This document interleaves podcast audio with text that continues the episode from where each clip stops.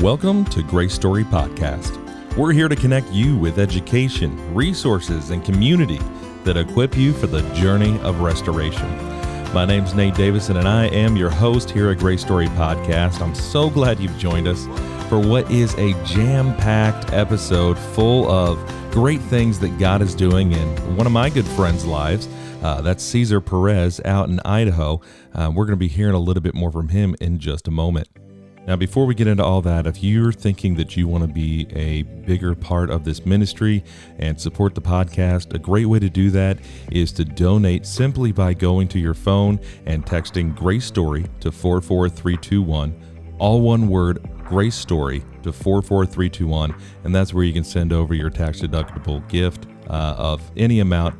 It all goes directly to impacting others and their journey of restoration. Our guest today is my good friend Caesar Perez, and God is doing some great things in his life.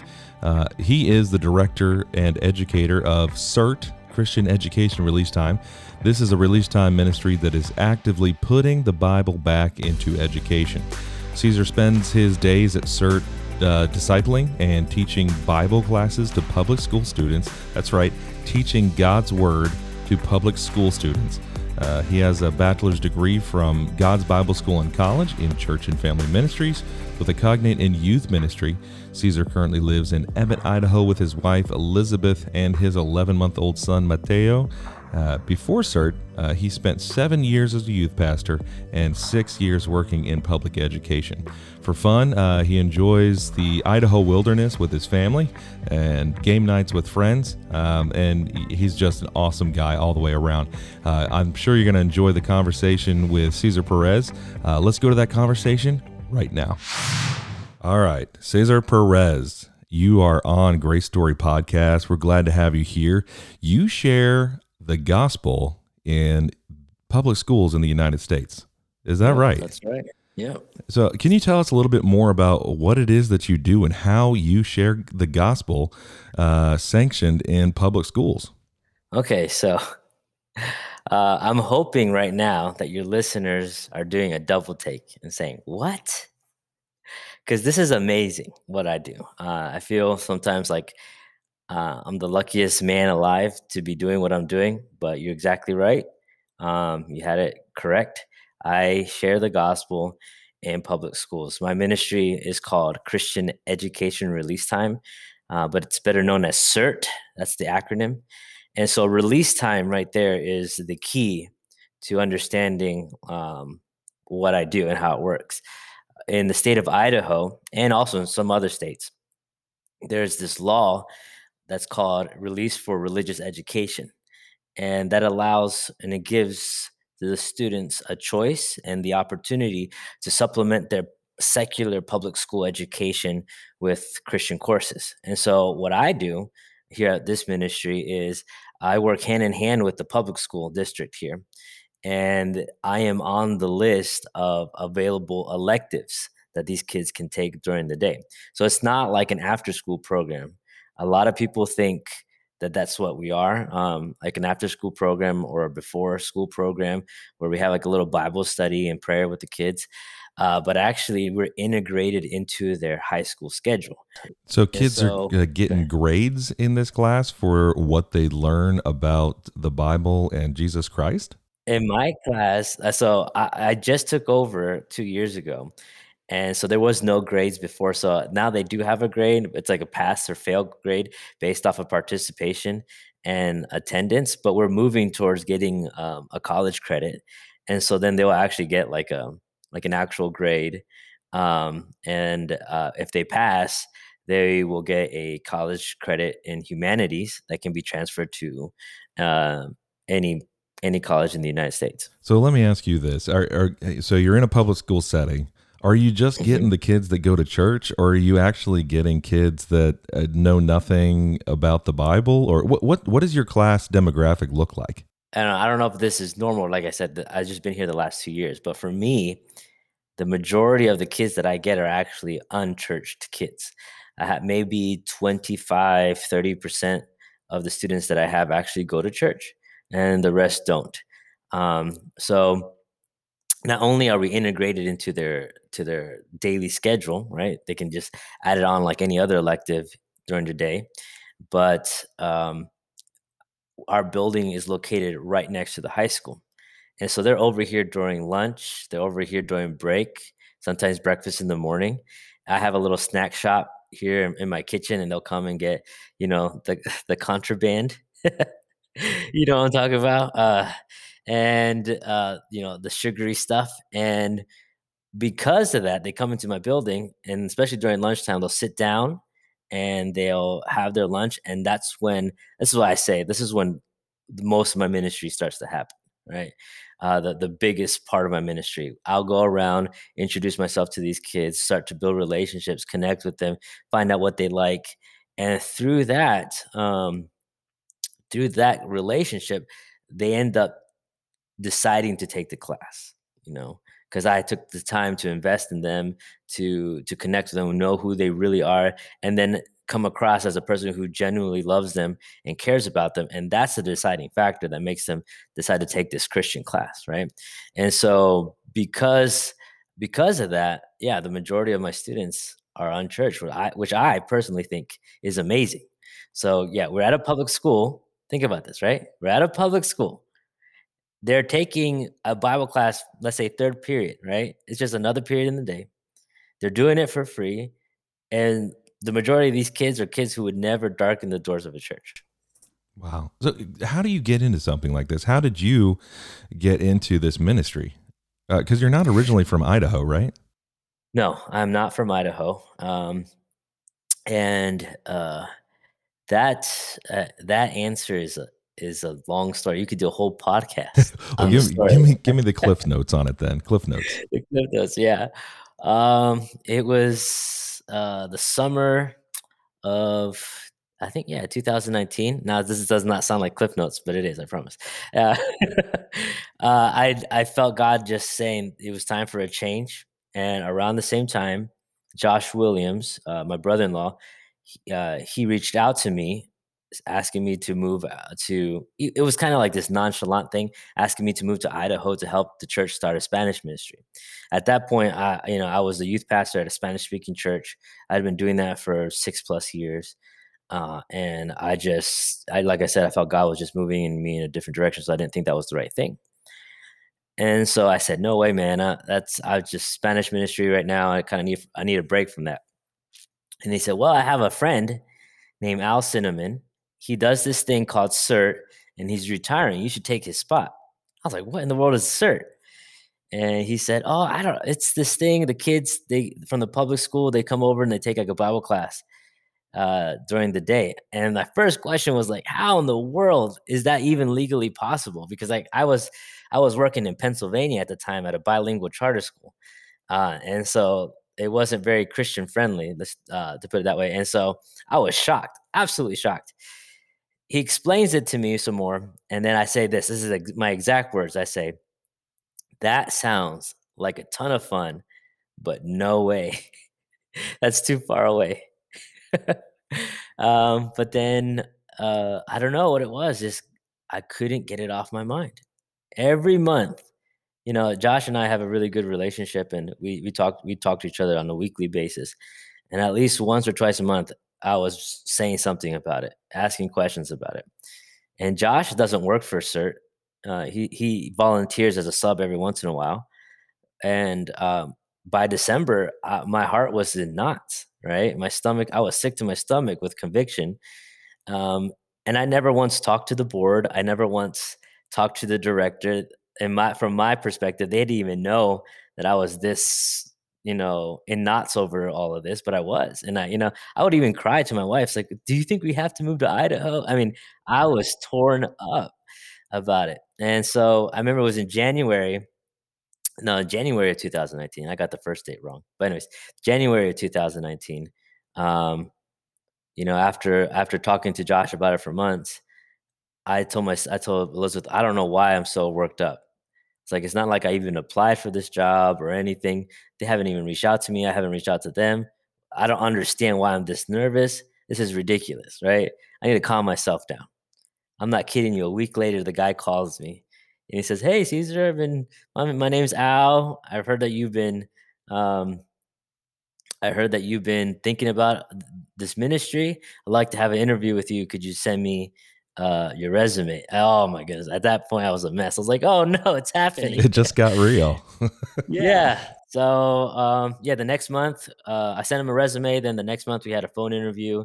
He bought me a plane ticket. The for the following month, I came down for an in person interview, and they offered me the job on the spot. I, yeah, it was. It, and when I was here for the interview, um, in person, I was shocked.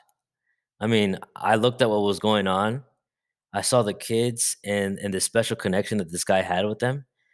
And I mean, we were I mean, literally right next to the high school. The high school there's the high school, the parking lot, and then this building. And they, there's hundreds of kids coming in and out of the, the building that day. And I was like, I said, this is amazing. This is incredible. And I thought to myself, if I don't start, if I don't take this job, I'm starting one of these back home in Pennsylvania. That's like literally what I thought. But they ended up offering me the job. And uh, me and my wife took uh, two weeks to pray about it and fast. I fasted, you know, like I only ate one meal a day for two weeks, you know, fasting for it. And I remember specifically praying one night. And I just, I think I wanted God to obligate me to do it. Um, and uh, it just kind of hit me like God's like, I'm not gonna force you to do it. Like as I'm, I'm, praying, I had this thought in my head, like God's not gonna force me to do it. Um, this is an option. This is a choice. and don't be so arrogant, Caesar, to think that if you don't choose to take this job, that the ministry will fall apart. You know, he'll just pick somebody else. I just get first dibs, and I was like, oh my goodness, I am such a like I'm such a blessed person it just changed the dynamic in my head. And um and so then I looked at my wife, I had tears in my eyes, like we have to go. This is an opportunity of a lifetime that God has given us and I don't want to waste it. And so has been honestly one of the best decisions of my life taking this job. Well, that's all. And you're not the first person who's wanted to make sure that God was in something. It, I mean, wasn't it Gideon with the fleece? Like he put yeah. it out, and then God did exactly what he said to make sure that he knew it was him. And then he's like, "Well, okay, but we're going to put it out again just to make sure." Yeah, you know, like you're not the first person. to, yeah, I, that's the part that that's the parts I'm leaving out. There's there were so many fleeces that we threw out, and God just kept answering it over. And me and my wife were like, "Ah, that's just coincidence." no, God is not one that that wants you to go into something confused. He'll he'll make sure, and it sounds like He's made sure that you know that He's in oh, it. And speaking of knowing that God is in something, um, over the last two years, like I know there's got to be a lot of ways that He's shown Himself to you, but maybe what's the biggest challenge that you've faced uh, heading out there, and and how has God helped you to overcome that? Hmm. Uh, I think personally speak, speaking, um, on a personal level, the biggest challenge was I got really sick uh, when when we moved out here, um, and it was it's really like interesting looking back on that situation because um, when I was going through it, I didn't think of it as a challenge. Uh, but let me explain. So it was in October. So we moved we moved to Idaho in basically the first week of August. In October, I ended up getting super sick with diverticulitis. Uh, you know, so if, for those who don't know what that is, your intestines swell up and everything stops working, and it's really bad, super painful. So I remember uh, going uh, to the emergency room and crying. I'm an emotional guy, if you haven't noticed. uh, but I wasn't crying because I was in pain. I was crying because here I am making next to nothing.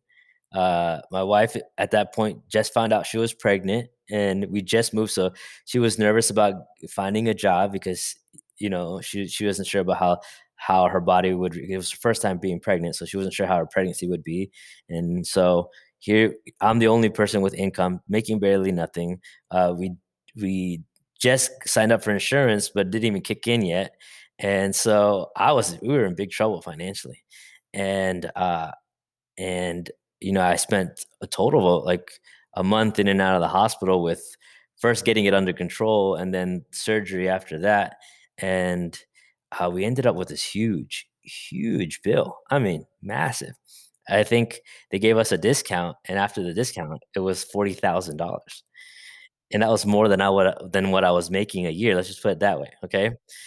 And I, um, you know, I, at that point, I wasn't that discouraged because, like I said, the, the story leading up to us moving, God had just confirmed and confirmed and confirmed and confirmed. So I never thought of it like, oh, thanks a lot, God, right?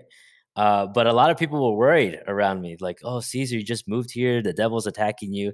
I was like, I just got sick, you know, kind of how I was thinking. Uh, and but now that I look back on it, I mean, no, God was, uh, it was a, a tough time, you know, and um, we didn't know what we were going to do. Uh, the, the ministry couldn't afford to give us more money to pay for these bills. So we just gave it over to God, just like everything else. And at that point, you know, um, we had learned a big lesson that if you are all in with Him, He's all in with you, you know? And I'm to cry. Just, oh, I got to get, uh, hold on. Uh, so it was a couple months later but we did a bunch of paperwork. Uh, we told them our financial situation, and the hospital forgave our whole debt. Wow. And yeah, I mean, it's just stuff like that. So it's when you when, you ask me the question, what is your biggest challenge? I mean, after seeing God work so much in my life and like stuff like that, it's just one story. Uh, ministry or personally wise, uh, challenges. I mean, they're scary, but when you know you got a God that big on your side, it's like, okay, they're there, but God's to handle it. You know, like I can relax in that.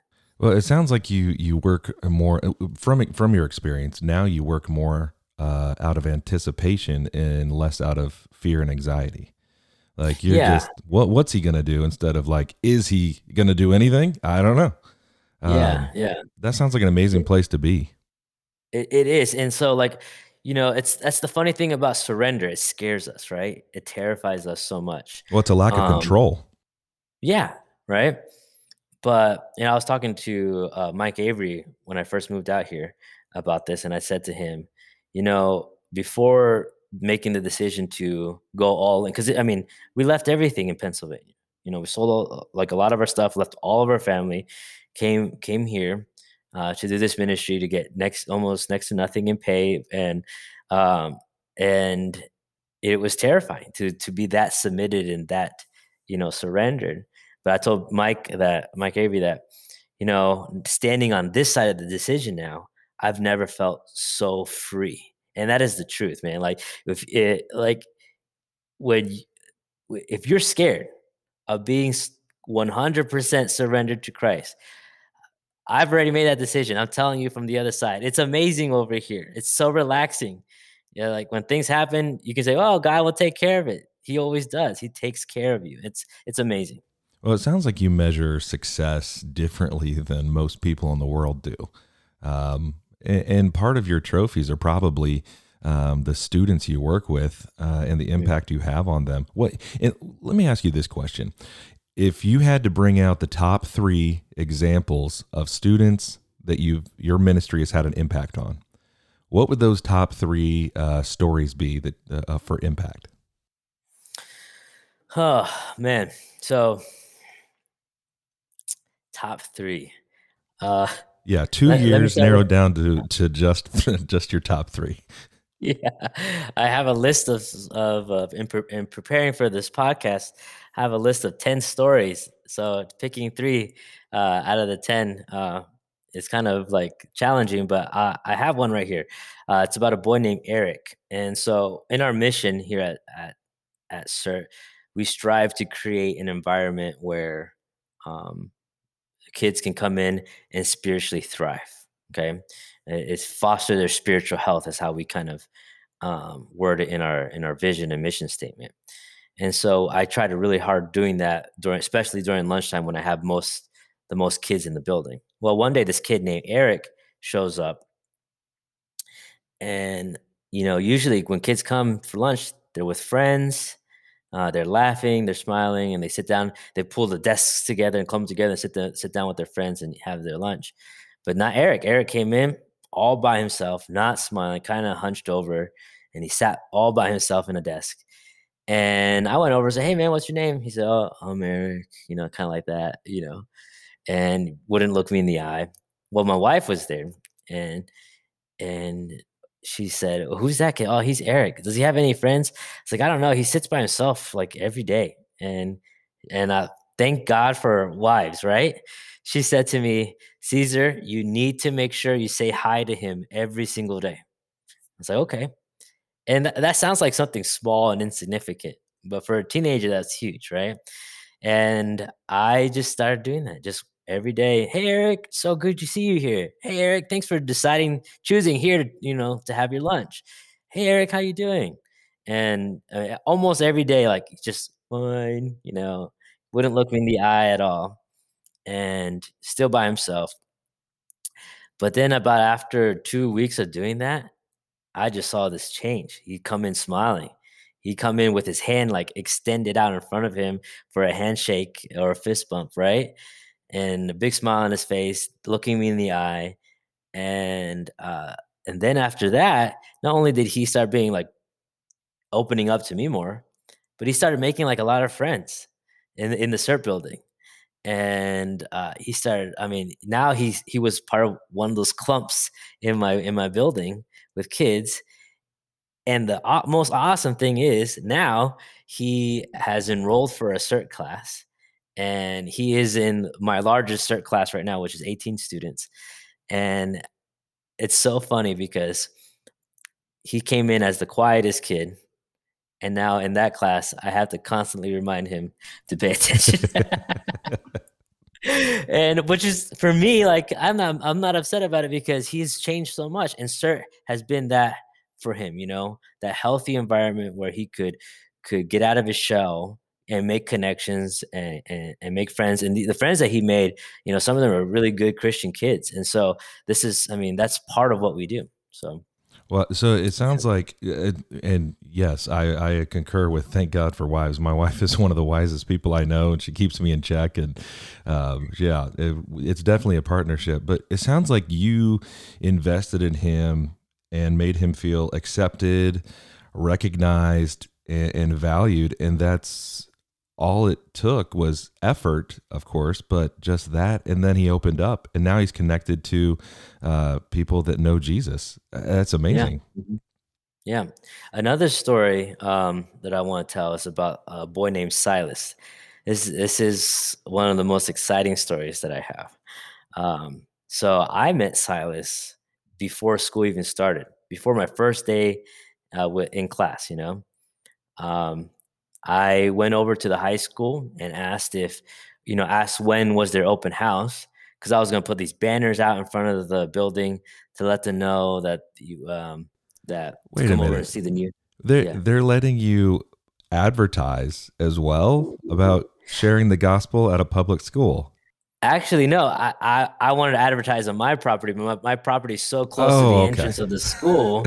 I wanted to um, I wanted them to see the sign, but hold on, hold on, okay? Because the story gets really good. I went in just to ask when this open house was, so that I could time, you know, be there at the same time.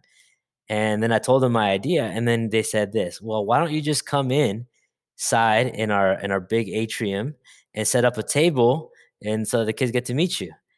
My jaw almost hit the ground. Like I came from, like I didn't know I said this before, but I came from Pennsylvania uh, worked in a bilingual charter school for six years. That would have never happened there. I mean, they would have almost laughed you. There would be protest in the streets if that, yeah. But so they're like, "Oh yeah, come in, just set up a table." So I did. I was like, "This is amazing." Well, I met Silas that night when I went during um, the open house. We were both walking out. It was over. We were both walking outside, and he kept looking over at me. And then so I just said, "Hey man, uh, I'm Caesar. What's your name?" He's like Silas. And he goes, Are you the, and he asked me, Are you the new CERT guy? I said, Yeah. And I asked him if he's ever taken a CERT class. And he said, No, because he's not a Christian. That's kind of how he worded it. I was like, Oh, I said, That doesn't matter. It's like, yeah, I, you don't have to be a Christian to take my class. Like, actually, I would love for you to take my class. So the he's like, okay, I'll think about it. Uh, school starts, and like the second day, he's in my building, and he's asking me about the class and what we learned. I'm telling him, and then he then he tells me, "Well, I, to be honest, I'm an atheist. It's not just that I'm not a Christian. I'm an atheist." And I said, "No, I said that's perfect." I was like, "Come to class, ask all the hard questions, right?" and and you will bring so much to our class. You'll bring such great discru- discussions, uh, and I would love if you did that. That was enough. He he was hooked. How, how Yeah. did, so, so is he's probably expecting you to be like, oh, well, yeah, we don't want your kind here. What, what how did was he more engaged then or, or how did that Uh, he was the most engaged student in that in his class. Uh, every day he came in with with a question. Every day he came in with a challenge. Uh, and I have a rule. My number one rule here at CERT is that if you have a question about God, life, religion, philosophy, ask it. It doesn't matter if it's on topic, if it does it doesn't matter if it's random.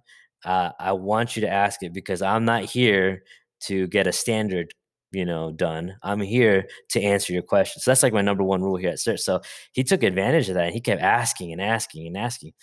And the kids, I thought the kids were going to get annoyed, but they love the they loved it. The other kids in the class. Well, about four weeks of this, right, of him just you know, grilling me in class, uh, his mom comes in and I'm nervous. Okay, super nervous. The reason why is because um, his mom and his dad used to be missionaries to Sri Lanka. hmm, They were part of, I think, some Baptist denomination. Uh, so they went out to uh, to Sri Lanka as, as missionaries, and I don't know all the details. I just assuming that they had a, a a negative experience during their their mission work, and they ended up leaving the faith. And they they both uh, are you know agnostic or atheist, whatever you want to call it. So um, so I knew this already, and so here comes uh, you know his mom, and I'm ready to be yelled at I'm ready to to hear why are you indoctrinating my kid or brainwashing my child, you know? And so I'm I'm there kind of like shaking a little bit, but instead she looks at me and with tears in her eyes, she says, "Thank you, Caesar. Thank you so much for reaching out to Silas. It's like before before he met you, he didn't want anything to do with religion. And you know, we're not a religious family anymore, but we all we kind of want our kids just to kind of figure things out for themselves.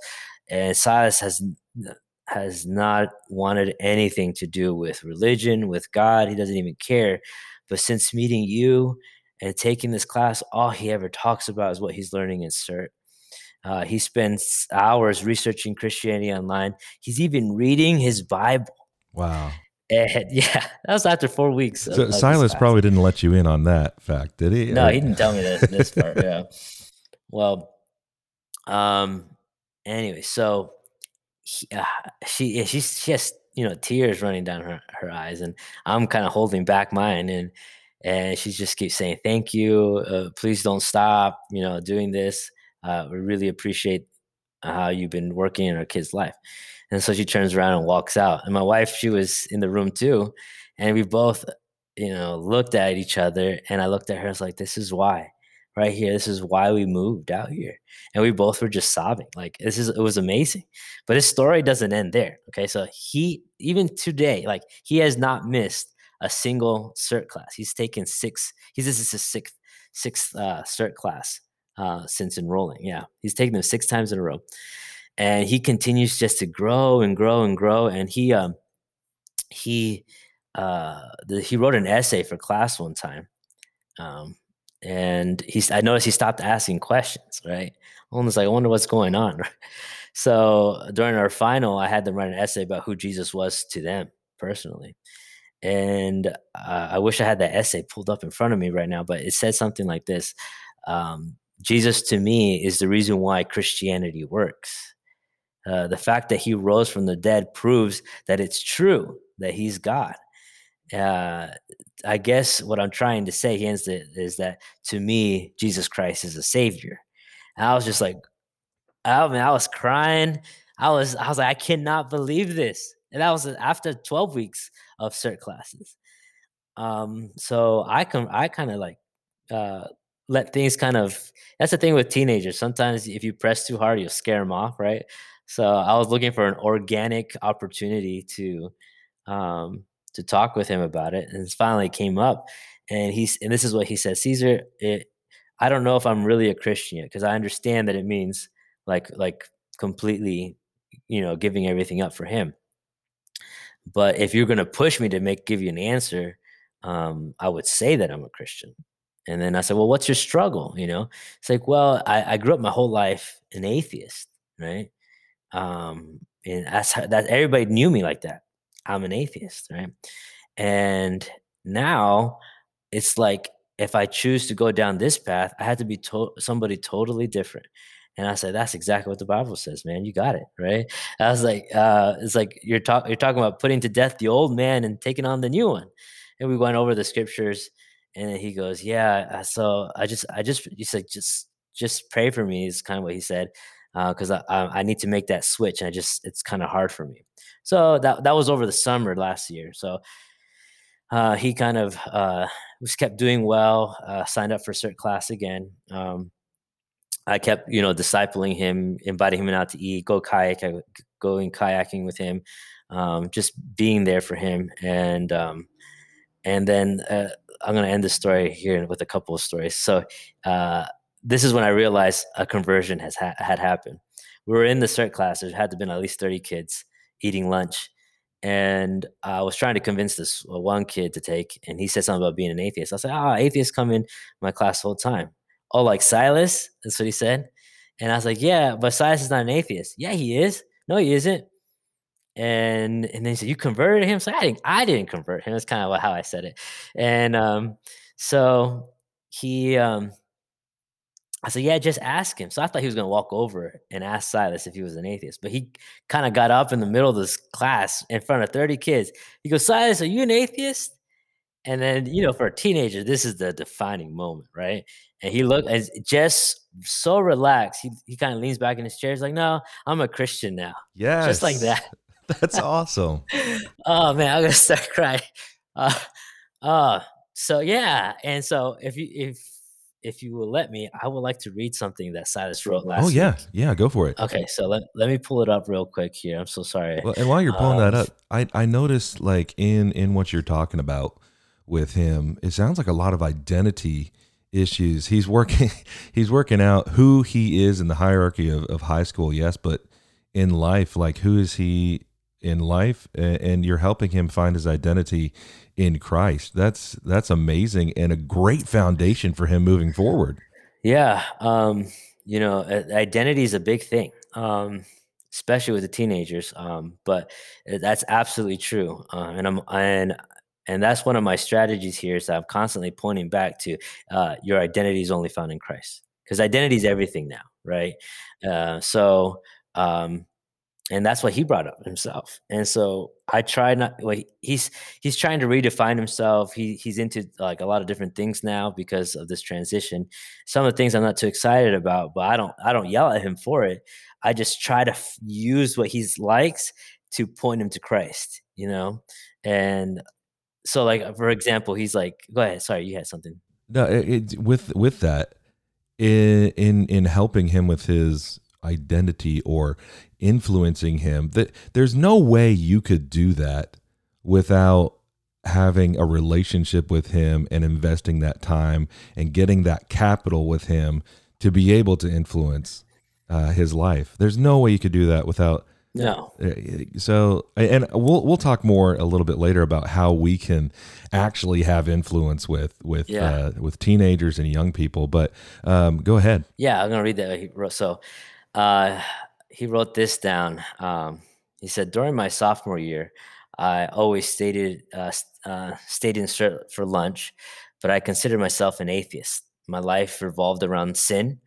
Uh, although I was considered to be a good person, at heart I was very sinful.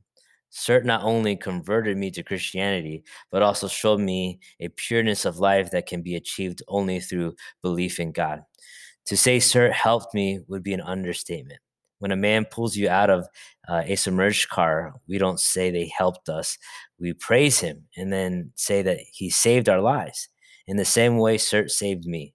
Sin was my car trapped underwater with no savior in sight. And Cert showed me the savior of my life, Jesus Christ. So I would say Cert not only helped me, but it saved my life. Wow. Yeah. Well, and this is something amazing. that so it's just an oxymoron to me to think that the only possibly the only exposure this kid would have had to Jesus is through the public school system. yeah, it is. And that's that's that's the beauty of like what I'm doing. That's why I say I'm so lucky to be doing this. And, for your listeners out there, check into your um your your, state to see if they have a release time law because you'd be surprised how many states actually have a law that allows ministries like this but i i honestly think that these release time ministries are the most effective youth ministries that we the church could be doing because we're here every day with him uh, with these kids. You know if if, you, if you're a youth pastor having youth group um, you know you're lucky to get them there once a week right? Uh, really lucky two times you know, sunday and then youth group night right? Uh, but mostly they're just showing up once a week. But imagine if you could be with them five days a week you know? And, and not and, and then invest in their lives and let them know that you are a loving and caring adult. And then once you got that then you're not just building relationships with them five days a week but you're also pouring in christ into their lives five days a week. It's just the the amount of impact. And, and i do want to talk more about how to effectively build authentic relationships with kids. But your stories are so amazing that I don't want to miss out on the third. The, I said top oh, three. I don't want to miss out yeah, on a yeah, third okay. story. So what what do you got for us? So I have a story about a young lady named Emma. Uh, Emma, she uh, very special, special girl. Um, very passionate about the things that she cares about. But uh, the things that she cares about and are passionate about are not the same thing the church cares about and are passionate about. Let's put it that way. Um, she, if if I would ask a church person to imagine in their mind their typical rebellious teenager, you know, to put it that way, even though I wouldn't call her rebellious at all, that's not how I feel like she is. But you know, just to kind of provoke an image in these people's mind, uh, Emma would be the person they thought of. Okay, I think um, we call it strong-willed. Yeah, yeah. Administrative. So, I have one of those in my I have one of those kids. uh, but yeah, I mean, everything from her philosophies to her even the way she dresses. Like the first time she took a cert class this year, uh, she, half her head was black, half her hair was pink, and then her eyebrows matched. But it was it was actually kind of interesting because like the side that was had black hair, her eyebrow was pink, and the side that had pink hair, her eyebrow was black. And so she had this like Harley Quinn look going on. It was uh, from the comic books, if you're not familiar mm, with that. Yeah. So um, yeah, so that's the kind of person she she is. Uh, she um, she has bought into the philosophy of uh, f- sexual fluidity and gender fluidity, kind of all that stuff. And she, but she decided to take the cert class. I, I mean, and she likes it. And we have our conversations and boy they get pretty uh pretty heated and it's always kind of a challenge to to keep it interesting keep the tension there because it's the tension's good. Just not uh it's not a power struggle that's like the key right there. Don't turn it into a power struggle because if you do you'll lose them but um that's good advice for just about that's good advice for just about every interaction we have with another human being yeah, yeah. I, I, like the tension. I, I, think it's effective, really, to go to that point where there's tension in your conversation, but never use that tension to try to overpower the person. But anyways, I digress. So she's she takes this class. We're having lots of uh, discussions, but you know, it, it didn't seem like I was getting anywhere spiritually with her um, you know, we'd get to a point and then the light bulb would, I could see it in her eyes. The light bulb will go on and she got the point, especially like stuff about uh, if is truth relative or absolute, right? And she got it like, oh, truth has to be absolute. But then you could see it. She just backtracked. Oh no, it's relative. It's relative. It's relative, right? It's totally up to the person. And it got to the point that one time she came to class like, Caesar, I'm going to join the Satanist church. I'm like, no, you're not. And like, yeah, yeah. And she goes on and on about how it's just so awesome. And that was like the only time I actually got kind of upset with her, right? Because I was like, you don't know what you like. You don't know what you're saying. And She's she kind of got mad at me for even saying that back to her. It wasn't a very good, healthy interaction, but uh, we got through it because I invested time in, uh, into her life up until that point, you know. But anyways, so she took a CERT class at the beginning of the year. The middle of the year, she didn't take the second one. And then uh, right now, in the CERT class that we're in right now, she decided to enroll again. And she brought three of her friends who are very similar with her. And so I was like, this is great. Um, and, uh, you know, she, you know, she's bi. And of course, the, the biblical position on that's pretty clear. And we were that came up in class one day, and she said, uh, one of her friends, "Well, how can you say that you love uh, em- Emma, but be against you know homosexuality?" And I was giving my you know my my my answer, and then Emma stopped. It's like, "Don't leave Caesar alone. He loves me. I'm his favorite." That's how she said it. And so, like, there was this really good relationship. So I knew at that point I was really getting through to her. Um, so just like 2 weeks ago, really, she comes in crying, and she had this huge fight with her dad. Um, you know, he he's a single father, so I can imagine what kind of pressures he's feeling. So I'm not gonna throw him under the bus, but you know, there's there was emotional tension there. She didn't know what to do, and she was struggling with with thoughts of suicide. And um, she was like, Caesar, what do I do? What do I do? And I was like, Emma, you know what I'll, I'll say. And she looked at me, she's like, then say it and say I, I'm desperate for anything. And I told her, I was like, Emma, you need hope right now. And there's and you put your hope in all these things that are so small and, and, and that and that are so fragile and can break. You need you you need to put yourself your your hope in something bigger and something stronger. And that person is Christ. You, and she she's just crying. I'm crying, and she's like, "You're right. You're right. I'm gonna give it a shot. I'm gonna give it a shot." And so we prayed. We're in the middle of the parking lot. We're both crying. We're both praying. And I'm uh, and she. I looked at her after prayer. And I put my my hands on her shoulder and I looked at her in the eyes like, "Are you serious? Are are you are you really gonna give this a try?" And she's like, "Yes, yes, I really am." And so that night she checked herself into uh, uh, a mental health hospital. She's getting a therapy that she needs right now. Um, but she promised me that she's going to be um, seeking God while she's in there. And so, I, like, if I can address your listeners right Yes. now, Yeah, go for it. Listeners, please, uh, please pray for Emma. This is an opportunity uh, for for the church to really come through for her in prayer, and just beg that God just meets her where she's at right now in such a real way. And you know, uh, we're talking about how many people you know listen to this podcast before we started, and if all of you who are listening could just pray for her, that would be amazing. And so, help me pray for Emma. I love that. And let's with that, let's go to I mean, you talk about the impact that your ministry is having. You talk about the impact that prayer can have from the listeners. But that influence, we've been kind of dabbling in it a little bit here and there as you've told your stories. That influence comes at a cost of effort, time, and intentionality. But I want to know from you because you've been doing this for a couple of years now, and you're what I don't know what the time frame is before you, be, you become a field expert uh, in youth. Probably never. honest. Well, you'll always be learning, but I want I want to know from you how can we um, have a better relationship with younger generations? How can we have more influence? Because there seems to be, uh, and this may be anecdotal, but a generational gap where you know one's calling the other uh, names and you know there's millennial jokes and gen x jokes and gen y and there's you know all that stuff. There's not a lot of unity among the generations and there seems to be uh, a gap widening where older generations look at younger generations and they they're lost.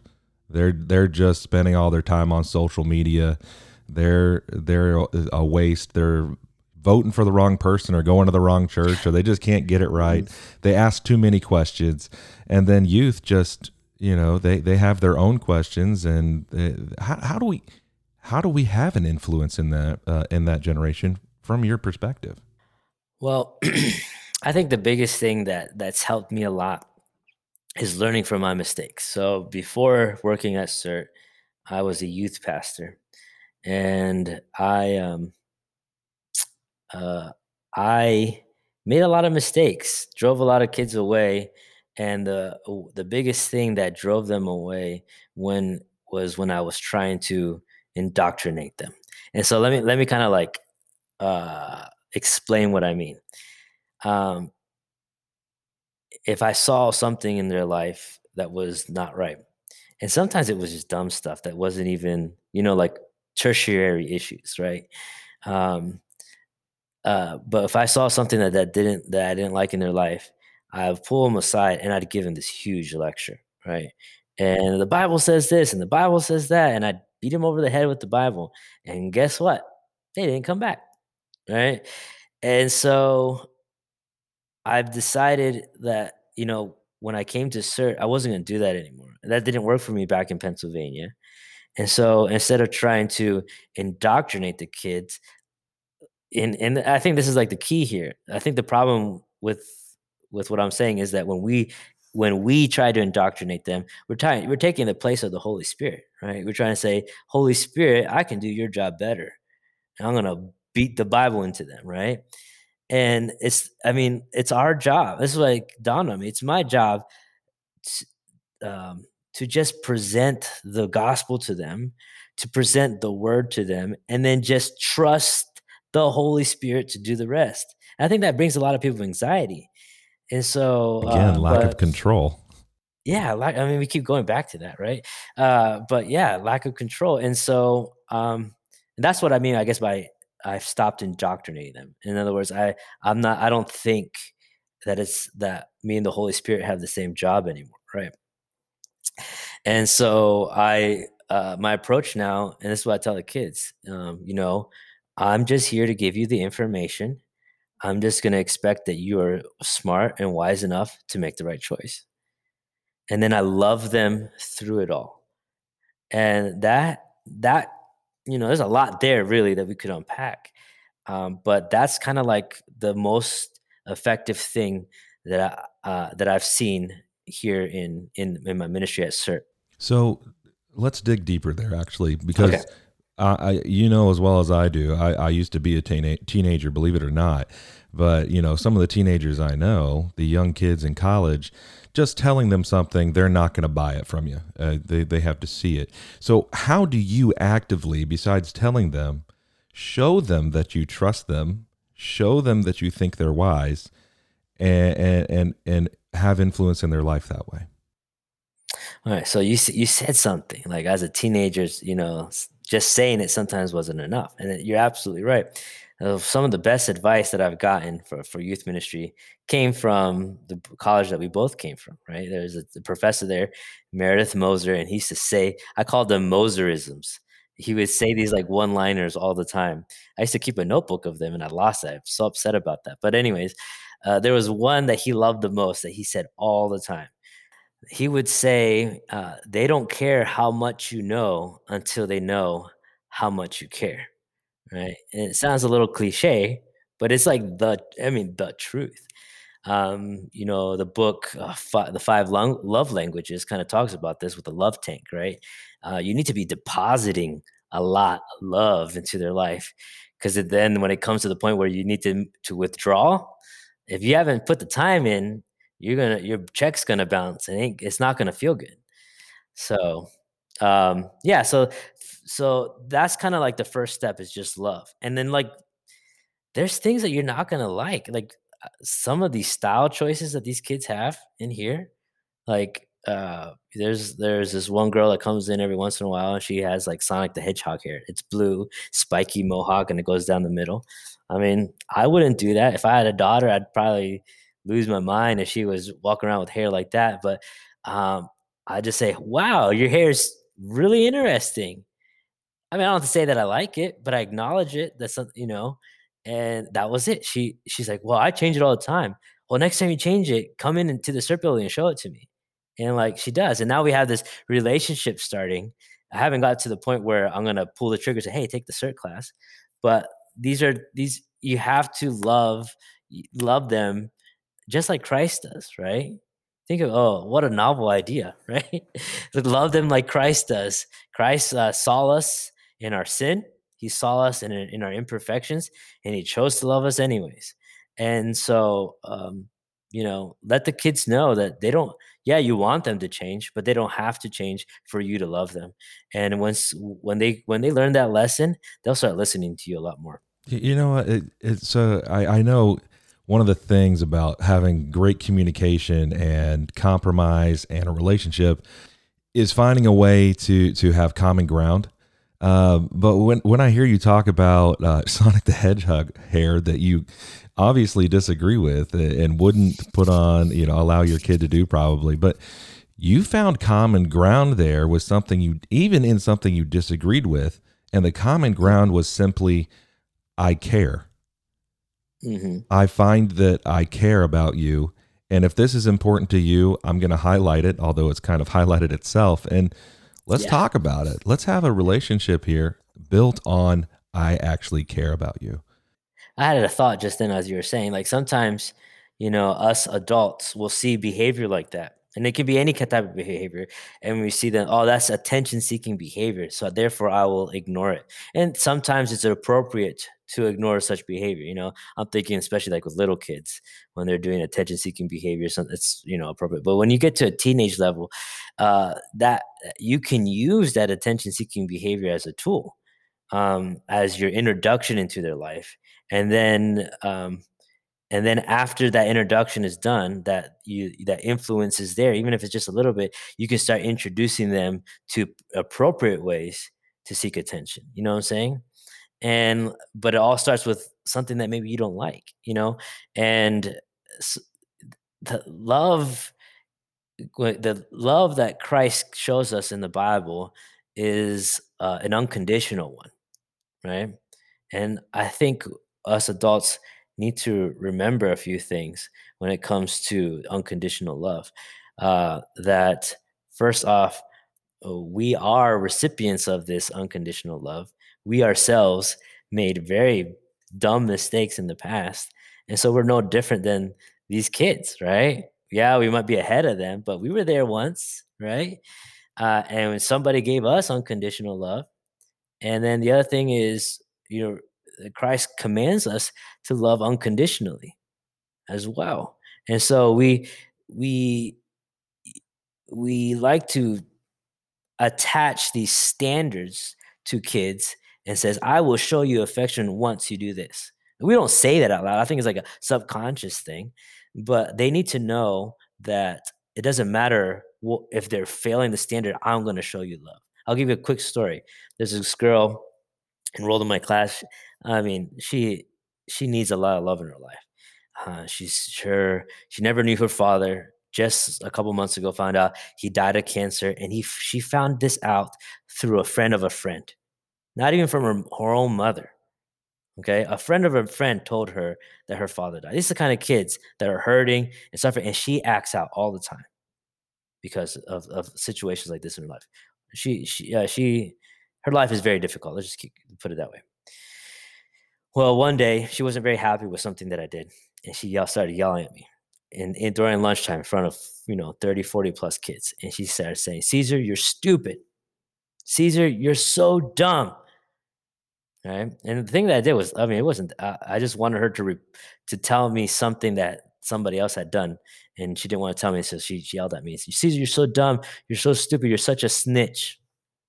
And i felt in that moment this anger rise up in me and i thank god for the holy spirit um and because the Holy Spirit really said in that moment, Caesar, she doesn't need somebody to yell back.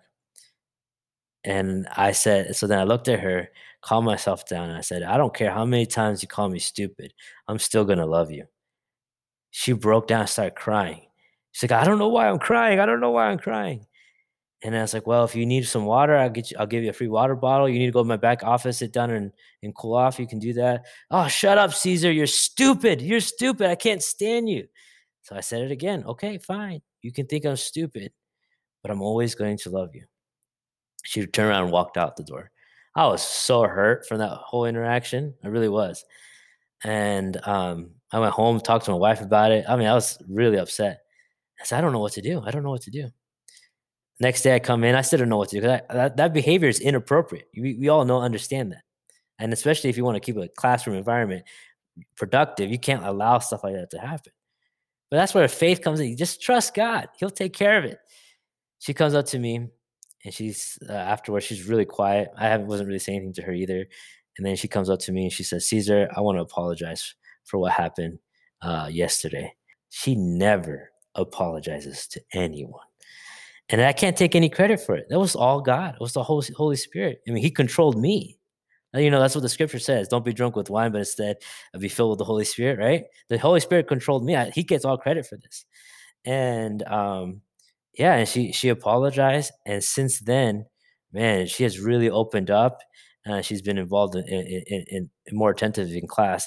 And that interaction uh, really gave me a lot of influence in her life. So I guess that's what I'm trying to say. Like we have these standards of behavior. Sometimes, like I said, if you're a parent, it's kind of different when in a parent relationship, but in a youth ministry relationship, sometimes they don't need a, somebody to yell at them. They just need somebody to love them. Wow. And you're providing that safe place for that. And you yeah. I love how you're weaving in the stories because I know there's a ton of them. And, yeah. and you've talked multiple times, like as we come to the end of one of those stories about how they open up. And I want to ask you in that opening up, um, what kind of information, data, questions, uh, concerns, fears are you seeing coming from the next generation as they open up? No holds barred. What what are they what are they asking about? What's their yes. main concerns?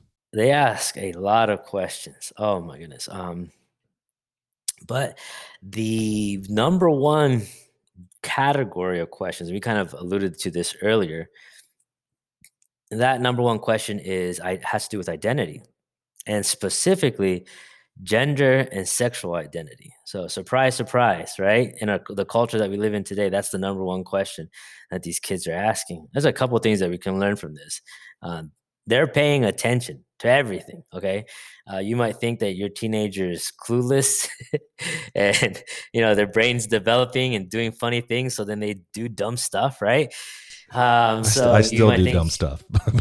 yeah, uh, yeah, uh, me too. Right. So, um, so, uh, but yeah, they're paying attention to everything. So they they're asking all these questions about identity. But the biggest one they asked is about homosexuality.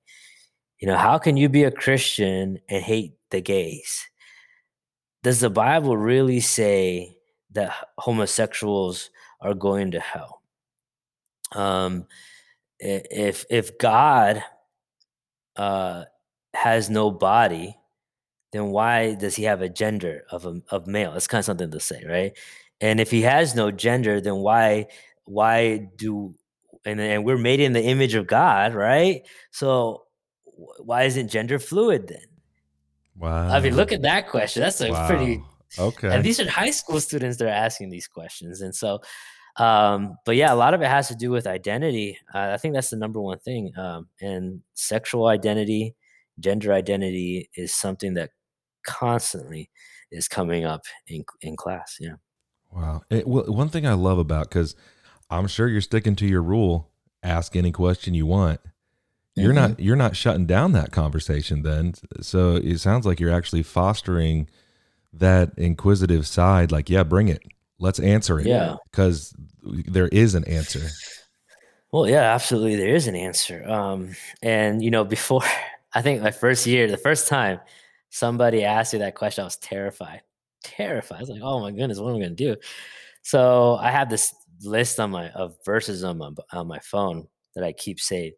Um, of all the verses that deal with homosexuality. So I just turned around, I wrote them all on the board. I said, "Look it up yourself. Let's keep going." That's that was my first time answering the question because I was that nervous. Uh, it was hard, but now that I've kind of developed a relationship, and we keep going back to that. If you want weight in your kid's life, you have to put in the work. You gotta love them. You gotta deposit into the love bank first before you can do a withdrawal, right? And so uh, after building relationships with these kids, it's allowed for me to have these tough conversations where they'll get up in tears and ang- like angry tears running down their face and they'll leave my classroom. But they know Caesar loves them no matter what. And so they turn around the next day and come back and and they'll and they'll keep sitting through my class, you know? Um, so uh, like I know sometimes we're scared to have these tough conversations with our kids. Um, but uh, going back to something I learned at GBS, you know, sometimes we belittle our teenagers by not digging in deep with them. We think, oh, they can't handle it. Their youngs, their minds are too young. But no, they can handle it, and we belittle them when we don't tackle these um, these tough questions with them. Instead, we should be viewing them as fellow uh, searchers for the truth. They're just peers in this journey for truth, right? And when we look at them that way, I mean, it, it, it enriches the conversation and, and it opens doors um, to to meaningful meaningful deep conversations. Wow. And, and you're referring gbs you're referring to god's bible school in college where both of us uh, got our, our degrees from um, at that mm-hmm. that level. And i mean it sets a foundation. And you're right. I i hear the overarching theme in in what you're talking about don't shut down questions because uh, they're going to get an answer from somewhere yeah, why, why totally. I'm so glad you said that. Yes. Why wouldn't I want them to get it from from me? Or if I don't know the answer, I can find the answer. Because if I don't know it, I probably need to know more about it too. But they will find the answer from somewhere. Yeah, and here's the thing, man. Okay, so we're Christians, right? And and we are, um, you know, following the way, the truth, life, Jesus Christ, right? In Romans 8, he invites us to be co-heirs with him, right? That that that part is the truth, right? And and truth uh the the truth that Christ presents to us in the Bible is this very um absolute truth, right? And so if something is absolutely true, we shouldn't be afraid of that truth, right? Or or afraid of somebody challenging it. You know, sometimes I feel like we treat the truth of God's word um, as this fragile thing that can't be attacked, right? And um, and so we're afraid of these questions, but really, you're not afraid of of the question or the truth falling apart. I think you're afraid of yourself, right? Of not knowing the truth well enough. I think that's what what it truly is. And so, but back to what I'm trying to say, that's another off topic. Here. I know that sounds back like another the, podcast episode. Yeah, Dude, that was a little deep.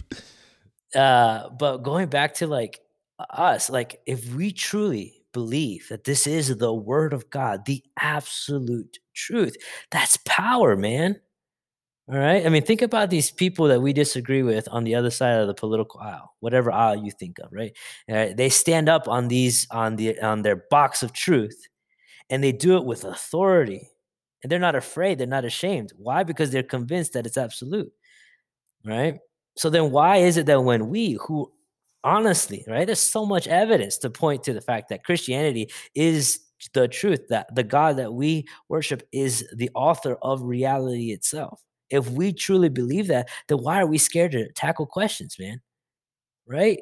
It just doesn't make sense to me. Well, I, I yeah, and, and the Bible actually tells us to to be bold in our faith uh, so, uh, yeah, you're you're talking about something that could be a whole whole episode, just being bold in your faith. But no, but it goes back to it goes back to that. Uh, are we actually finding our identity in Christ? Are we actually reading God's word? Are we actually uh, in community with other believers? Um, and those other believers, as you said, include younger generations that mm-hmm. I'll, I'll be honest. I I don't actually sometimes view as peers. Uh, mm-hmm. Certainly, there's a, a, different dynamic to that relationship, mm-hmm. um, depending on mentoring or teaching or parenting. But when it comes to Christ following, they are peers, um, yeah, and and they're following exactly. after us as we follow after Christ. That's a lot of mm-hmm. responsibility. But not only that, they're examples to us. That's what First Timothy chapter 4, 12 says. Don't let anyone look down on you because you're young, but instead be an example of all these beautiful, amazing things, right? And so um, that's why that's why like I'm not afraid to say we should view them as peers in this journey for truth, right?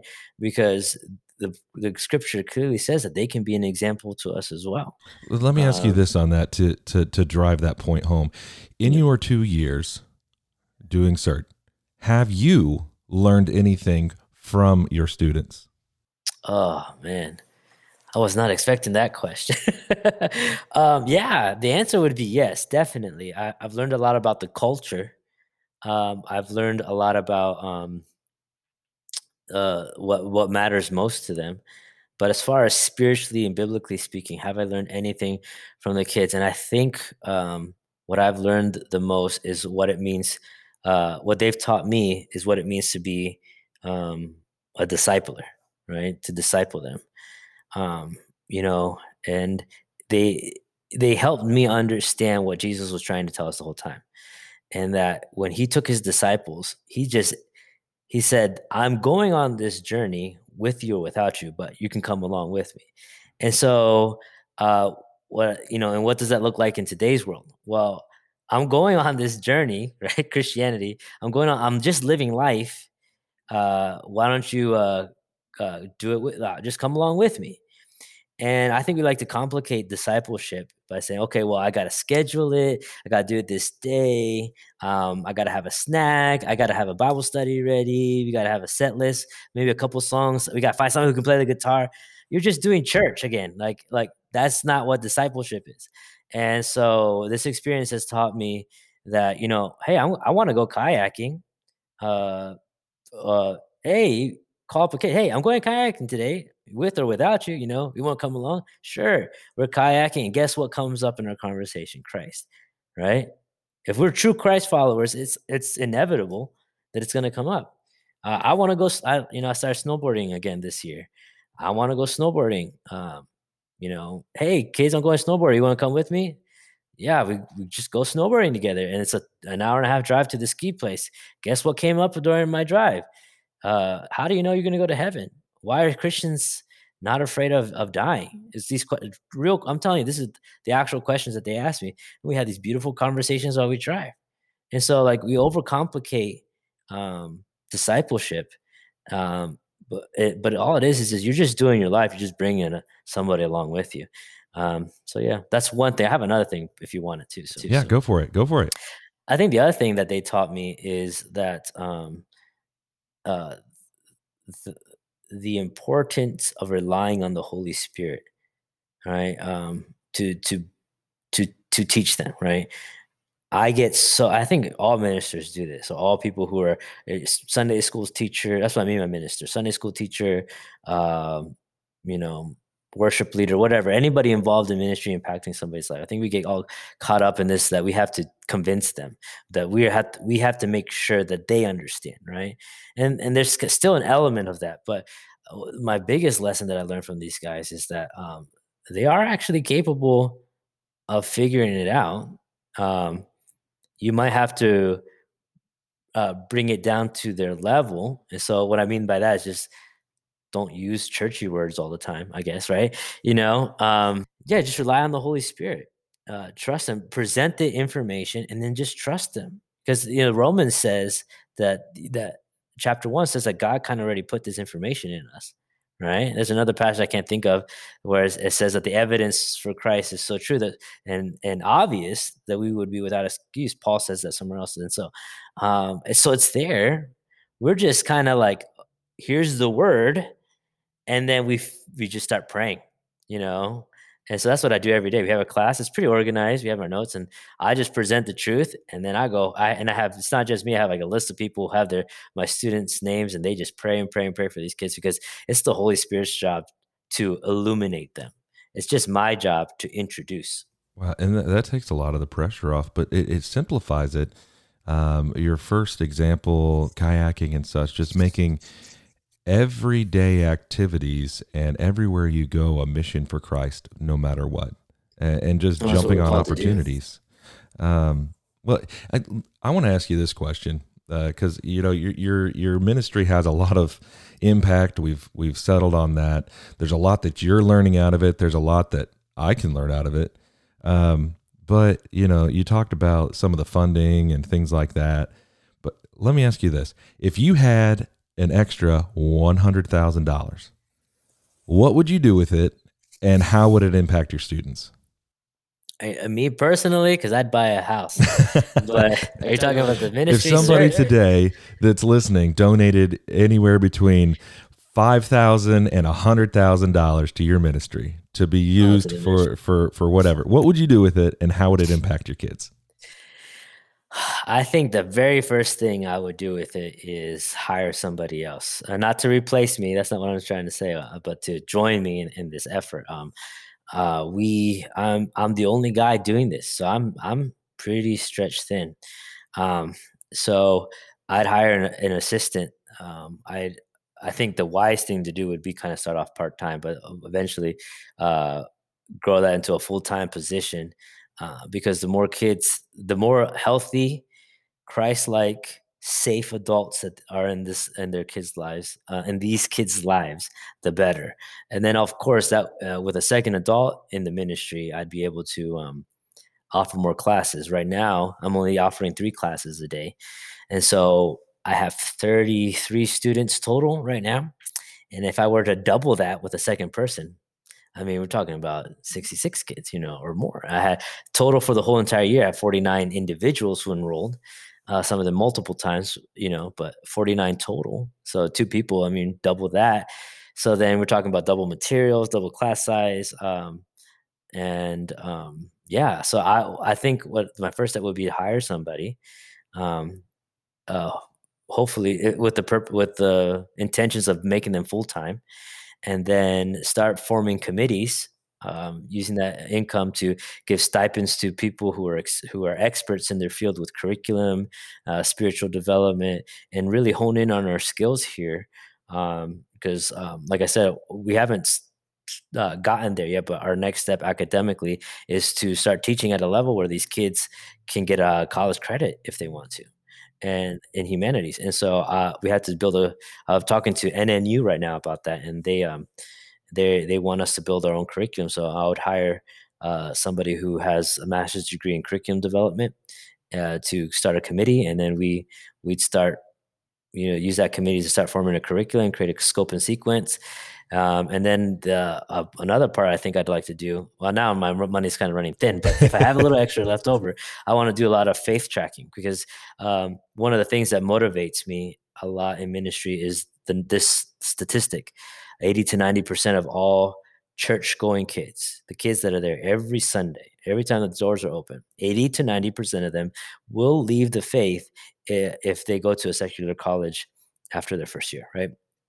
And that that's that's a I don't know it's it's kind of getting old that that information that stat so I'm kind of curious what that number is now but my belief is that our impact here at CERT is so strong that we're changing that number and so I want to start doing some some faith studies uh, longitudinal studies of how um, how this ministry is, is not just impacting them while they're here in high school, but as adults. And so kind of tracking them all the way through college and see what the faith retention looks like. And then, of course, if it's not looking good, that that you know that brings us. That's a good thing too, because then we just go back to the drawing board and figure, okay, what do we what do we need to be doing? But that, I guess you know those are the top three things. Um, four things. I, we're gonna the school building. High school wants to move. Uh, they're voting that on. They're voting on that in May. Uh, the the popular opinion is it's not going to pass. But if it were to pass, that means uh, we had to buy new land, build a new building. Uh, so uh, if there was money left over, I'd put it away in the bank for that. Start saving up for that big project. Well, uh, okay, let me do some sh- shameless marketing for you. Uh, for those of you listening, if you had, if you know of an organization or you know somebody who has a heart for kids that wants to help a ministry that is having an active impact, double their impact, uh, and they want to take this on, we have a need for um, a, a, another teacher. So if you want to take on a salary and pay somebody to directly impact kids, sharing the gospel in the public school system, taking it to them, uh, you could you can contact Cesar Perez. We'll have that in the show notes, so you can contact him directly and take that on, um, and that would double your impact. And then if you happen to have a master's or experience in curriculum development, and you would like to to help with that development uh, and you would like to either give your time or sponsor your time or or help to develop this so that it's more uh, incentive for kids to come into the class because now they're getting credit for it. Now it's it's development for college. Now it's uh, another level of importance not only to learn about Jesus and have fellowship and, and be in a safe place, but now they're preparing for college uh, and they're getting a head start on it. If you have experience with curriculum development or know someone who has experience with that, you can reach out to Cesar Perez. Um, and then if you, you know, if you if you want to uh, buy a building for them, you know, you can do that too, I guess. But those it sounds like those are the immediate needs for you that would substantially and immediately double your impact uh, over what you already have. That would be amazing. Um, speaking of that, Caesar, where can people find more about your ministry, more and more about you? Um, well, uh, let's start off with the ministry. If you want to follow us on Facebook or Instagram, we have both those accounts.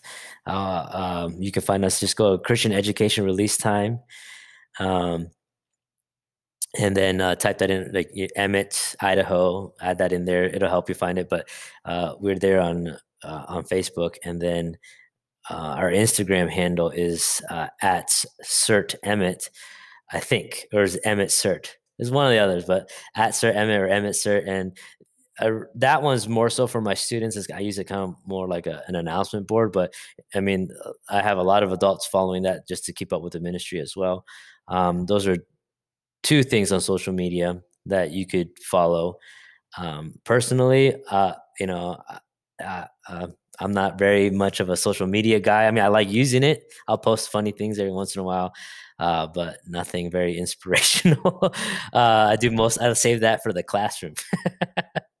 uh, but if you do want to follow my Instagram page, I do like taking nature photography, and so I, I have that. It's uh, C. Um, I think C Perez Photos. Uh, that's my Instagram handle, but and we'll have those links in the show notes for you. Just click over on notes, whatever app you're in, uh, and you'll be able to see those. Eh, or go over to the Grace Story Podcast Instagram page. Uh, go ahead and follow us, but we tend to follow each one of the the guests that we have on if they have an Instagram account. Um, so you'll be able to look through those that we follow and, and find Caesar Perez as well. Um, Caesar, we're coming to the end of our time together, and I like to ask a question. If you could talk directly to the listener right now, uh, the people that are listening to you, um, and kind of on what we've talked about, having an impact on youth, getting into the lives of the next generation that are coming up fast and are paying attention. What would you say to to either that generation or our generation or the generation that came before us, uh, if you had the opportunity? I would go back to relationships you know, growing up, uh, going to college where everything's performance oriented, right? And nothing bad about, not saying anything bad about my college. It's just, that's just the nature of school, right? Uh, but I always thought there was a problem with me, you know, with being too relational. Um, I, I, I wished I was more task oriented, you know, and but it wasn't until this ministry that I realized the value of relationships and that what God had given me this this desire to connect with people wasn't a bad thing. It wasn't me wasting time. And this is that, that's where true ministry happens. You cannot change anybody's life. Um, well, actually, it's not on you, it's on the Holy Spirit. You can't connect with anybody, have any influence, if you don't take the time to build relationships with them. I, I, I know working with teenagers is not um, always the easiest thing. I know they do things that make you really mad, but you gotta love them. You have to have to love them despite it all. If it's hard for you, just remember God loved you despite it all. I can think of my own life I did some dumb stuff, but God still loved me. I made some horrible mistakes, but God still loves me. I failed a lot, a lot, and God loved me through it all. And remember that, um, you know, sometimes as adults, we get to the point where we think uh, we have the answers, and we because of all of our life experiences, and you might have all the answers, but remember, you didn't always have all the answers, and that's where they're at. And so, remember that this uh, this time is a unique opportunity for you to be there with them as they wrestle with these things. Don't be an antagonist in their story. Be a partner. Um, they might give you an idea that's not biblical, but run with it and show them a better way. You know, don't go say no right away, but say, "Oh, that's interesting. Let's talk about that." And as you talk, say, "Oh, wow, you know, the Bible has something to say about that too. This is what it says." And you you have validated them, but still stay true to the truth. And that's the last thing I would like to say is don't be afraid of these conversations. God has given us a lot of power here, a lot of authority. We are co heirs, the Bible says, of the truth. Study it, know it well. You know, uh, sometimes the biggest challenge in ministry are not the outside challenges, but it's the person in the, in the ministry chair. Right? I think that's a lot sometimes to myself. Uh, what's the biggest challenge? Well, sometimes it's me. And I had to be completely submitted to Christ, completely pursuing Him if this I want this thing to work. And if you're dealing with working with teenagers, you're working with kids, you gotta seek the truth and be completely surrendered to it. And don't be afraid. The truth is strong. It'll stand up on its own. You're just the intro- you're just introducing them. That's it.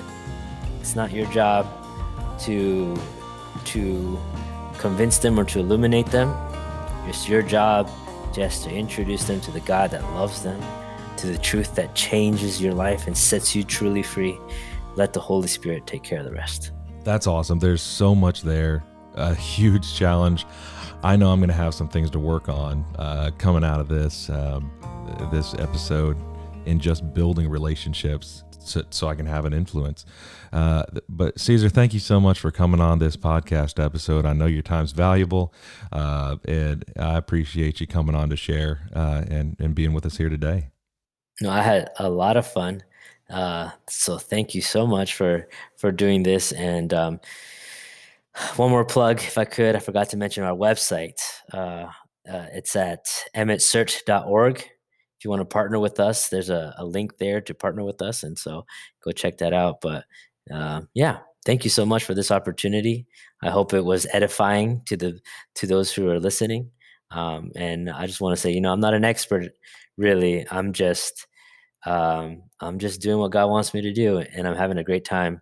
And I want others to have a good time too, doing what God wants them to do. I love it, and we'll be praying for you uh, as you continue your your labors out there in, in Idaho. All right. Thank you.